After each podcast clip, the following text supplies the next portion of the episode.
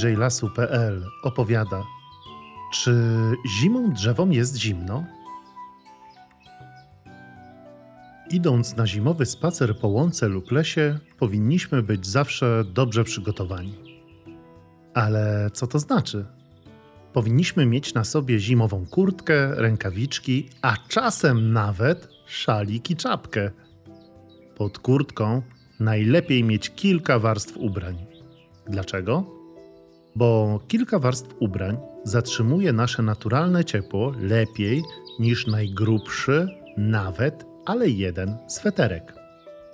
Najczęściej taki sposób ubierania wielu warstw ubrań dorośli nazywają ubieraniem na cebulkę. Być może nazwa wzięła się od tych wszystkich warstw ubrań, które przypominają warstwy cebuli, gdy ją przykroimy. Ale ja myślę, że nazwa na cebulkę może brać się również od zapaszku, który pojawia się, gdy wracamy z takiego zimowego spaceru, cali zgrzani i spoceni. Jak już z całą pewnością wiecie, lub przekonacie się o tym na najbliższym spacerze, te wszystkie warstwy pod kurtką, specjalne spodnie, czapki, rękawiczki oraz buty, nazywane śniegowcami, mają jeden cel. Mają utrzymać nasze ciepło, chroniąc nas przed wodą, wiatrem i zimnym powietrzem, aby zimą nie było nam zimno. A czy idąc pośród drzew podczas takiego zimowego spaceru, zastanawialiście się, czy drzewom może być zimno zimą? Drzewa nie mają przecież czapek, szalików czy kurtek. Ale, ale, czy na pewno? Zapraszam Was na nowy odcinek z cyklu Spotkań z piórem i pazurem, z którego dowiecie się, czy drzewom bywa zimno, a także co wspólnego mają drzewa z wodą w kosmosie. Skąd drzewa wiedzą, że zaczyna się zima, dlaczego jedne drzewa zrzucają liście, a inne wprost przeciwnie zostawiają je. Oraz poznacie roślinę, która choć drzewem nie jest, to potrafi być gorąca jak kaloryfer, nawet jeśli wokół niej leży śnieg, a temperatura powietrza jest minusowa. Oraz jak zawsze odkryjecie inne mniejsze i większe leśne tajemnice. Gotowi? No to zaczynamy. Jak myślicie, skąd ludzie wiedzą, że jest zimno? Nie wiecie? A przypominacie sobie to uczucie, gdy wychodząc zimą z ciepłego domu, nagle wzięliście pierwszy oddech zimnego powietrza? Może poczuliście nawet delikatne szczypanie na nosie i policzkach, czyli w miejscach, które nie były osłonięte i bez przeszkód zetknęły się z zimnym powietrzem? Jeśli nie pamiętacie takiego uczucia, możecie iść do kuchni i otworzyć na chwilę lodówkę lub zamrażalnik. Włóżcie do zimnego wnętrza na chwilkę swoją rękę. I co? Teraz to czujecie? A jeśli założycie rękawiczki i ponownie włożycie rękę do lodówki lub zamrażarki, to też poczujecie zimno? Teraz już z pewnością umiecie odpowiedzieć na pytanie, skąd wiemy, że jest zimno. Oczywiście, bystrzaki! Informuje nas o tym nasza skóra, a dokładnie umieszczone w naszej skórze specjalne czujniki, nazywane przez naukowców receptorami. Gdy nasza skóra spotyka się z zimnym powietrzem, daje nam znać, że jest zimno. Gdy jest nam zimno przez dłuższy czas, mogą pojawić się nawet dreszcze, czyli krótkie drżenie mięśni, którymi nasz organizm próbuje się rozgrzać. A to wszystko po to, abyśmy utrzymali naszą stałą temperaturę ciała. Nasza stała temperatura ciała jest dla nas bardzo ważna jeśli zbyt mocno ochłodzimy nasze ciało, to możemy potrzebować specjalnej pomocy lekarzy, aby nasz organizm mógł znów prawidłowo funkcjonować. Pamiętajcie, że jeśli wrócicie do domu bardzo zmarznięci i wasze palce są prawie koloru niebieskiego lub fioletowego, to nigdy nie rozgrzewajcie paluszków zbyt szybko. Najlepiej odkręcić w łazience zupełnie zimną wodę i delikatnie rozgrzewać w niej nasze zmarznięte palce zobaczycie, że taka zupełnie zimna woda z kranu będzie wydawała wam się gorąca. Gdy wasze palce przyzwyczają się już do zimnej wody, możecie dodać odrobinę ciepłej wody i znów poczekać, aż palce się przyzwyczają. I tak powtarzajcie dodawanie ciepłej wody aż do pełnego rozgrzania paluszków. Jest to najszybszy i najzdrowszy sposób rozgrzewania zmarzniętych dłoni. Gratuluję! Właśnie wróciła stała temperatura ciała do waszych paluszków. Drzewa na szczęście nie mają stałej temperatury ciała i nie muszą jej utrzymywać na stałym poziomie przez cały rok. Drzewa mają mniej więcej temperaturę powietrza, ziemi lub wody, która je otacza. Gdy jesienią i zimą na dworze robi się coraz zimniej, drzewa również stopniowo się ochładzają. Ale co się dzieje z drzewami, gdy temperatura powietrza zrobi się naprawdę niska, czyli taka poniżej 0 stopni Celsjusza? Jednymi z najzimniejszych miejsc w Polsce są okolice Suwałk i Siedlec. Nie wiecie, gdzie to jest? Nie martwcie się. Ja też zawsze mam z tym problem. Jeśli spojrzycie na mapę Polski, to najzimniej, bo nawet do minus 41 stopni Celsjusza jest w jej prawym górnym narożniku oraz po prawej stronie, mniej więcej na środku mapy, czyli po prawej stronie od Warszawy. Teraz już bez problemu odnajdziecie Suwałki i Siedlce. Tylko ile to jest to 41 stopni Celsjusza poniżej zera? To dwa, a czasem nawet trzy razy zimniej niż w naszych domowych zamrażalnikach. Pomimo, że bywa w naszym kraju naprawdę zimno, to nawet w najzimniejszych miejscach Polski rosną drzewa. Okazuje się, że drzewa są prawdziwymi mistrzami w przystosowywaniu się do trudnych warunków pogodowych. Aby dobrze przygotować się do zimy, drzewa potrzebują czasu. Zupełnie jak my ludzie, nie wierzycie? No to uruchomcie swoją wyobraźnię i wyobraźcie sobie ciepły letni dzień. Jesteście nad jeziorem, świeci piękne lipcowe słońce. Jest wam gorąco. Leżycie na ręczniku na plaży. Nagle wstajecie ze swojego ręcznikowego legowiska i wbiegacie prosto do wody. Brrr. Wy również poczuliście to zimno? Pomimo, że woda w jeziorze jest tylko o kilka stopni Celsjusza niższa niż temperatura powietrza dookoła was, to czujecie, jakby woda była prawie lodowata. Wasze mięśnie mogą się nawet boleśnie skurczyć przez tą niewielką różnicę temperatur. Dlatego nigdy nie powinniście rozgrzani wbiegać do wody. Jesteście już w wodzie. Po chwili przyzwyczajacie się do temperatury wody, która was otacza, prawda? I możecie w niej pływać i wygłupiać się nawet kilka godzin. Wcale, a wcale nie czujecie, że woda jest specjalnie jakaś zimna. Ale dlaczego tak jest? Naukowcy nazywają ten proces adaptacją temperaturową lub po prostu hartowaniem. Hartowanie dla drzew jest również bardzo ważne. Jeśli drzewa mają odpowiednią ilość czasu, są w stanie przygotować się do zimy i przyzwyczaić do niskich zimowych temperatur. Tylko skąd drzewa wiedzą, że zbliża się zima?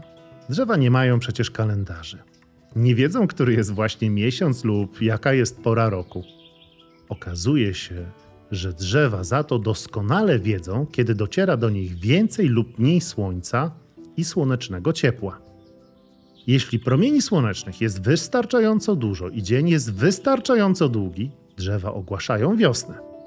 Zaczynają pękać zimowe pąki na gałęziach drzew, pojawiają się pierwsze liście i kwiaty. Gdy słońca zaczyna brakować, a dzień staje się coraz krótszy, drzewa również to odczuwają i zaczynają się przygotowywać do nadejścia jesieni i zimy. Najczęściej drzewa, które mają liście, przyrodnicy nazywają je drzewami liściastymi, już od połowy sierpnia zaczynają zmieniać kolor liści na na przykład żółty, czerwony, a czasem nawet niebieskawy lub brązowy. Drzewa, będąc bardzo oszczędnymi gospodarzami, starają się odzyskać wszystkie najcenniejsze smakołyki z liści i przechowywać je w swoich drzewnych spiżarniach aż do wiosny. Gdy liście nie mają już żadnych w sobie smakołyków, same odpadają od gałązek i opadają na ziemię, będąc pierwszą warstwą ochronną drzew przed zimnem.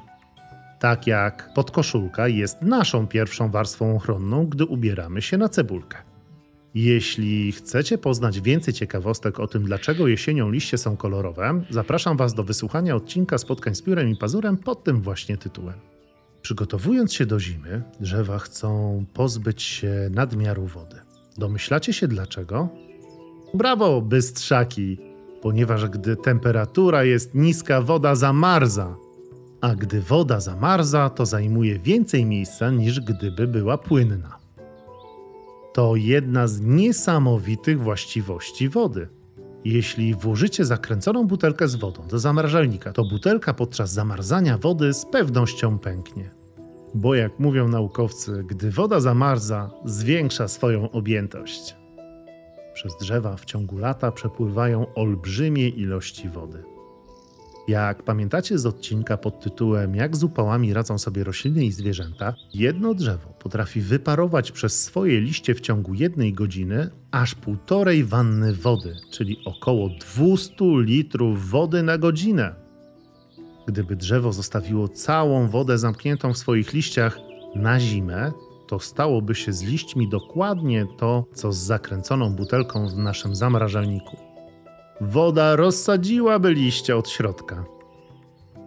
Zamarzająca woda to olbrzymia siła. W dawniejszych czasach ludzie wykorzystywali jej moc do kruszenia olbrzymich bloków skał. Nawiercali latem skały w odpowiednich miejscach lub odnajdywali naturalne szczeliny w skałach. Następnie, gdy nadchodziły niskie temperatury, wylewali w te otwory i szczeliny wodę. Woda, zamarzając, potrafiła rozkruszyć nawet największe bloki skalne. Jak już wiecie, przygotowując się do zimy, drzewa starają się pozbyć nadmiaru wody, zrzucając liście. Jednak drzewa nie mogą pozbyć się wody całkowicie. Jest ona niezbędna drzewom do przeżycia zimy. Niewielka część wody zostaje w drzewie. Nowa woda, potrzebna drzewom na wiosnę, będzie pochodzić z topniejącego śniegu oraz wody zgromadzonej w ziemi. Śnieg i ziemia wokół korzeni są następnymi warstwami chroniącymi drzewa przed marznięciem zimą. Są kolejnymi warstwami drzewnego ubioru na cebulkę. Nawet jeśli temperatura powietrza będzie zimą bardzo niska, to ziemia zamarza bardzo powoli, a im głębiej byśmy kopali w ziemi, to tym mniej będzie ona zmarznięta. Drzewa mają jeszcze inne dodatkowe warstwy ochronne w postaci kory, znajdującej się pod korą łyka i drewna. Każda warstwa ma za zadanie chronić drzewo przed zimnem i innymi niebezpieczeństwami. Naukowcy badający np. jodły, czyli jedno z drzew iglastych, ustalili, że pączki jodły potrafią znieść temperaturę minus 25 stopni Celsjusza. Igły i drewno minus 35 stopni, a kora aż minus 80 stopni Celsjusza. Ale korzenie jodły tylko minus 17 stopni Celsjusza. Jak widzicie, drzewa mają tyle warstw ochronnych, że aż dech zabiera. Drzewa opracowały również wiele niewidocznych gołym okiem niesamowitych sposobów chronienia się przed zimnem. Dzieją się one wewnątrz drzew. Pierwszym sposobem jest dodanie do wody, która musi zostać w drzewie na zimę, różnych dodatkowych substancji. Dzięki tym substancjom temperatura, przy której zamarznie woda, będzie dużo niższa niż w normalnej wodzie bez tych dodatków. My również posypując zimą oblodzone chodniki i drogi popiołem, solą kamienną lub chlorkiem magnezu, sprawiamy, że woda potrzebuje dużo niższej temperatury, aby ponownie zamarznąć. Woda, która pozostaje na zimę w drzewie, jest również bardzo czysta. Woda przechodzi przez specjalne filtry wewnątrz drzewa, aby być oczyszczona nawet z najmniejszych zanieczyszczeń.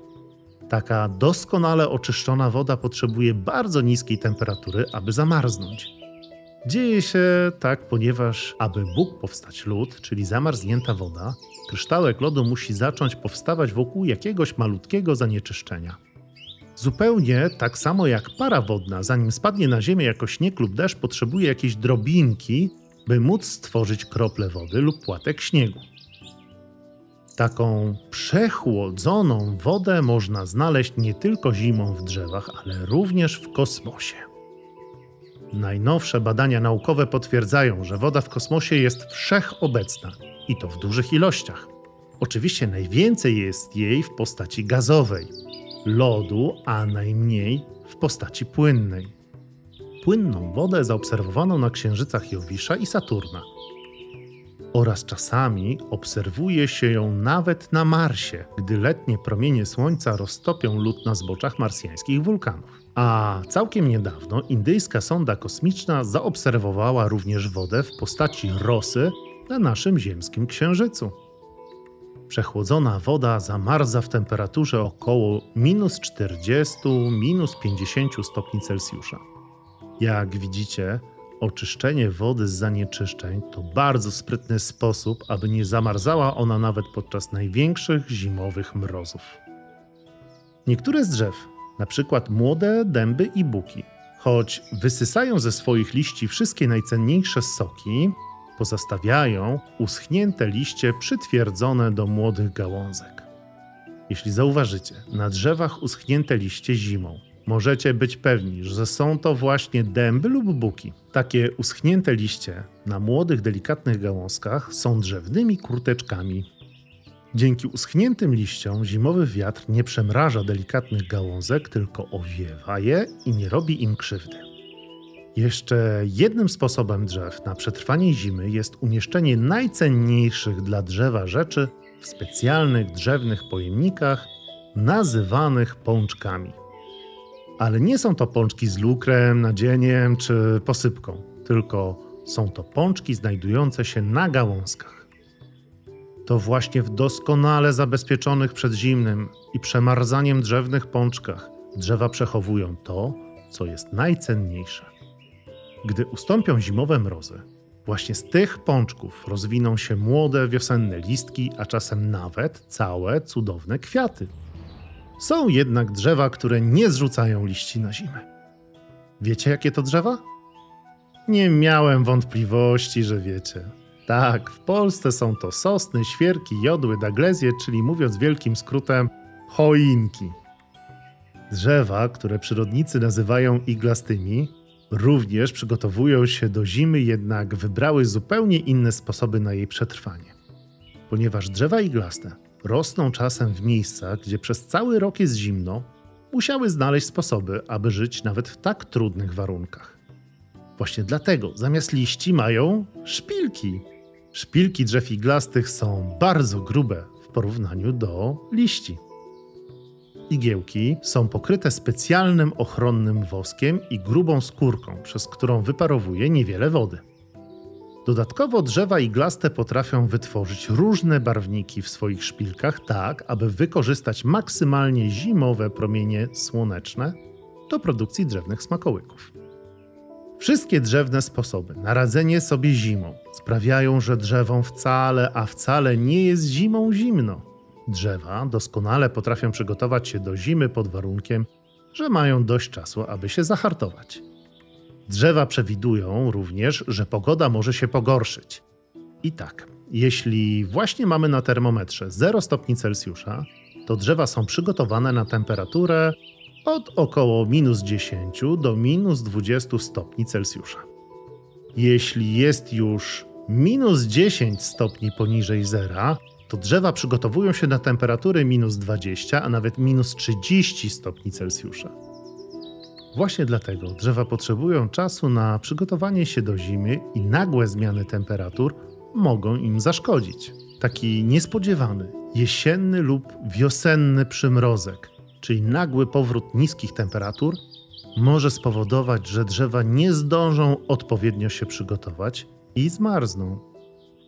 Dorosłe drzewa tracą wtedy niektóre ze swoich młodych gałązek. Takie Zmarznięte gałązie nie mogą przewodzić wody, więc usychają. Gdy drzewko jest młode, może zmarznąć całkowicie i nie przeżyć zimy. A czy zastanawialiście się, skąd wzięło się powiedzenie, że jest trzaskający mróz na dworze? Gdy mamy zimą bardzo słoneczny dzień, a następnie bardzo mroźną noc, drzewa potrafią z dużym hukiem, czyli trzaskiem, pękać. Dzieje się tak dlatego, że zimowe słońce podczas słonecznego dnia nagrzewa pień drzewa. Gdy słońce zajdzie, a jest bardzo zimne powietrze, wierzchnia warstwa pnia szybko się ochładza. Niestety, głębsza warstwa pnia jest wciąż rozgrzana. Gdy te dwie siły są zbyt duże, pień pęka z wielkim trzaskiem i hałasem. Powstają wtedy takie pionowe szczeliny w pniu, które wiosną drzewa starają się jak najszybciej otoczyć swoją korą, aby przez takie pęknięcia nie wniknęły do wnętrza drzew jakieś choroby lub owady. Po takich zimowych pęknięciach, nazywanych przez przyrodników listwami mrozowymi, pozostają pionowe zgrubienia na pniach drzew, przypominające trochę nasze blizny. Idąc na spacer, poszukajcie takich drzew. Możecie je najszybciej odnaleźć na drzewach, które rosną na brzegu lasu lub parku i najbardziej są wystawione na promienie słoneczne. Niektóre rośliny, choć mają liście, nie zrzucają ich na zimę. Jedną z takich roślin jest bluszcz. Bluszcz możecie najszybciej zobaczyć na drzewach w parkach. Bluszcz jest pnączem, czyli znajdziecie go pnącego się po ziemi lub pniach innych drzew, a czasem nawet pnącego się dzielnie po murach domów. Bluszcz chroni swoje liście przed zimnem w różny sposób. Najmłodsze listki mają długie włoski chroniące przed zimnem. Dorosłe liście są grube i skórzaste oraz robią się czerwone, gdy temperatura spada. Wszystko po to, aby lepiej wykorzystać zimowe promienie słoneczne i nie wyparowywać zbyt dużo cennej wody w słoneczne zimowe dni. W naszych lasach rośnie również zielona zimą, czyli jak mówią przyrodnicy, zimozielona borówka brusznica. Posiadająca czerwone jagody brusznica jest kuzynką naszych pospolitych czarnych jagód, które przyrodnicy fachowo nazywają borówką czernicą. Jednak najczęściej możecie usłyszeć, że rodzice i dziadkowie te czerwone owoce borówek nazywają brusznicami, a czarno-fioletowe owoce borówek nazywają po prostu jagodami. Brusznicowym sposobem na przetrwanie zimy jest posiadanie grubych, skórzastych liści oraz umiejętności ich obracania. Serio, gdy zbyt dużo słońca podczas zimowego dnia pada na liście borówki brusznicy, potrafi je ona ustawić pionowo do promieni słonecznych, aby się zbytnio nie nagrzewać i nie tracić zbyt dużej ilości cennej zimowej wody. Ameryce Północnej na wzgórzach rośnie wyjątkowa roślina nazywana kapustą skunksa lub kapustą bagienną. Nazwa pochodzi od bardzo nieprzyjemnego zapachu, który wydzielają kwiaty oraz uszkodzone liście oraz miejsca, w którym ta kapusta chętnie rośnie, czyli na bagnach. Kapusta bagienna potrafi rozgrzewać swoje liście i kwiaty do temperatury 15-30 stopni Celsjusza powyżej zera. Dzięki tak wysokiej temperaturze roztapia ona śnieg i ogrzewa ziemię wokół siebie, tak aby mogła rosnąć nawet jeśli ziemia jest jeszcze zamarznięta i pokryta śniegiem. Wysoka temperatura kwiatu ułatwia również kapuście skunksa rozsiewanie zapaszku zgniłego mięsa, aby zwabić nim owady, które chętnie ją zapylają. Dodatkowo musicie wiedzieć, że kapusta bagienna jest jedną z niewielu roślin, która rośnie w głąb ziemi zamiast wyrastać coraz wyżej nad jej powierzchnię. Jest to możliwe dzięki korzeniom, które kurcząc się wciągają kapustę coraz głębiej w ziemię, pozostawiając nad ziemią tylko część kapuścianych liści i duże kwiaty. Niesamowite, prawda? Zróbmy eksperyment. Podczas naszego eksperymentu spróbujemy sprawdzić, czy faktycznie woda z różnymi dodatkami zamarza w różnych temperaturach. Do eksperymentu będziemy potrzebowali trzy papierowe lub plastikowe kubeczki. Do każdego z nich wlejcie pół kubeczka wody, może być to zimna woda z kranu. Zróbcie pisakiem na każdym kubku po jednej kropce. Niech każdy kubek ma inny kolor kropki. Dzięki takiemu oznaczeniu będziecie wiedzieć, w którym kubku jaki dodatek się znajduje. Ja wybrałem kolory: czerwony, zielony i niebieski. Do kubka z czerwoną kropką dosypałem pół łyżeczki soli kuchennej i wymieszałem tak długo, aż nie widziałem już kryształków soli w wodzie. Do kubeczka z zieloną kropką dodałem pół łyżeczki cukru. Również mieszałem tak długo, aż cały cukier zniknął. Do ostatniego kubka z niebieską kropką nic nie dodawałem. Tam woda została bez żadnych dodatków.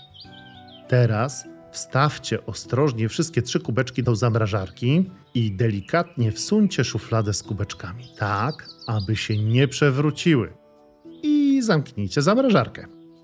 Teraz musicie poczekać. Co 10 lub 15 minut sprawdzajcie, czy woda w kubeczkach zamarzła. Ciekaw jestem, w którym kubeczku woda zamarznie pierwsza, a być może w którymś w ogóle woda nie zamarznie. Jeśli chcecie zrobić lub zobaczyć drugi, dużo trudniejszy eksperyment, zapraszam Was do obejrzenia filmiku na stronie bliżejlasu.pl, gdzie zobaczycie, jak zrobić wodę przechłodzoną. Dziękuję Wam za wysłuchanie kolejnego odcinka Bliżej Lasu.pl spotkania z piórem i pazurem. Już teraz zapraszam Was na kolejny odcinek, który pojawi się już wkrótce. Do zobaczenia w lesie!